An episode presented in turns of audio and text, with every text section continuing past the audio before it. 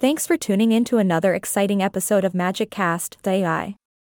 I'm your host, and boy, oh boy, do we have a mind blowing topic for you today? We're diving headfirst into the world of radio waves. Welcome to the show. Thanks for having me. I'm thrilled to be here and talk about how these magical radio waves work. Absolutely. So, let's start at the beginning. Way back in 1932, a brilliant mind by the name of Karl Jansky discovered that stars and objects in space actually emit radio waves. Now, these waves can be as long as a football field or as big as our planet. I mean, talk about mind boggling. It's truly amazing, isn't it? But it doesn't stop there. Even before Jansky's groundbreaking discovery, Heinrich Hertz in the late 1880s proved that these radio waves exist. Picture this Hertz used a spark gap in an induction coil to create waves, and a separate spark gap on a receiving antenna to pick up those waves. Sparks would literally jump the gap on the receiving antenna. Hertz's experiments showed that these signals possessed all the properties of electromagnetic waves. It's like magic science.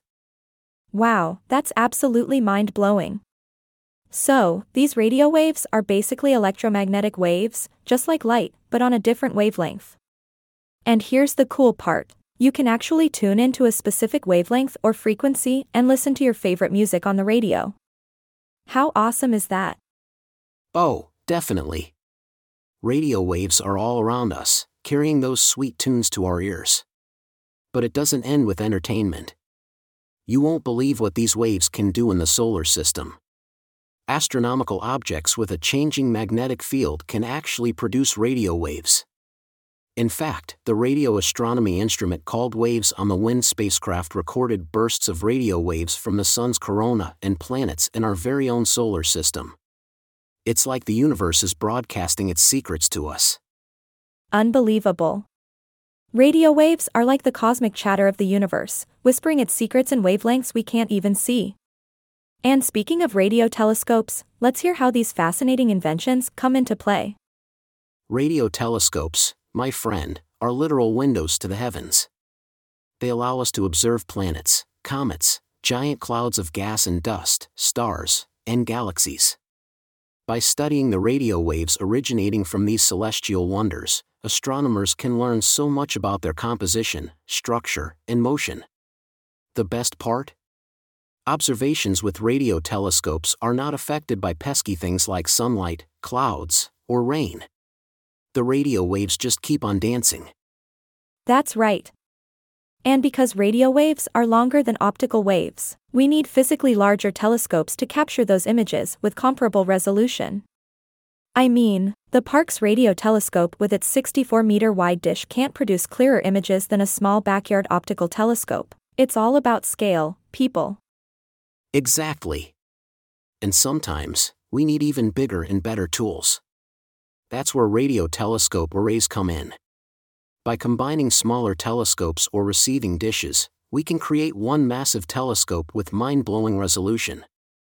One of the world's premier astronomical radio observatories, the National Radio Astronomy Observatory's very large array in New Mexico, is a shining example of what we can achieve when we work together.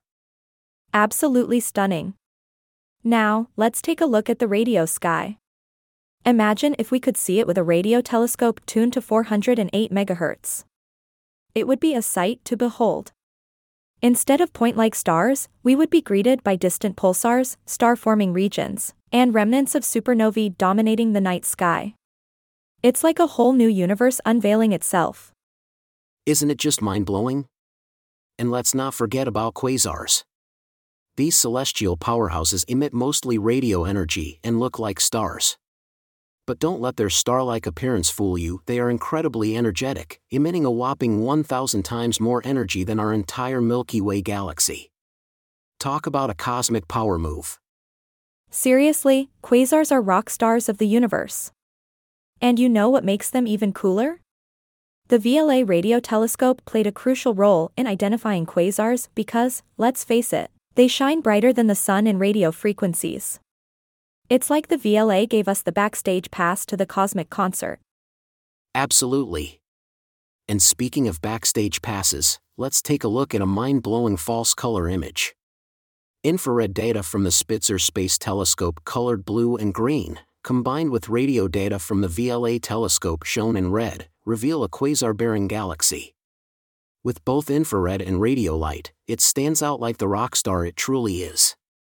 Wow, that's just incredible. Thank you so much for joining us today and unraveling the mysteries of radio waves. This has been one electrifying episode, folks. And remember, radio waves might be invisible, but they're dancing all around us, carrying the secrets of the universe. Until next time, stay tuned to magiccast.a.i. Thank you for having me, it's been an absolute blast. Keep your radios tuned in, folks.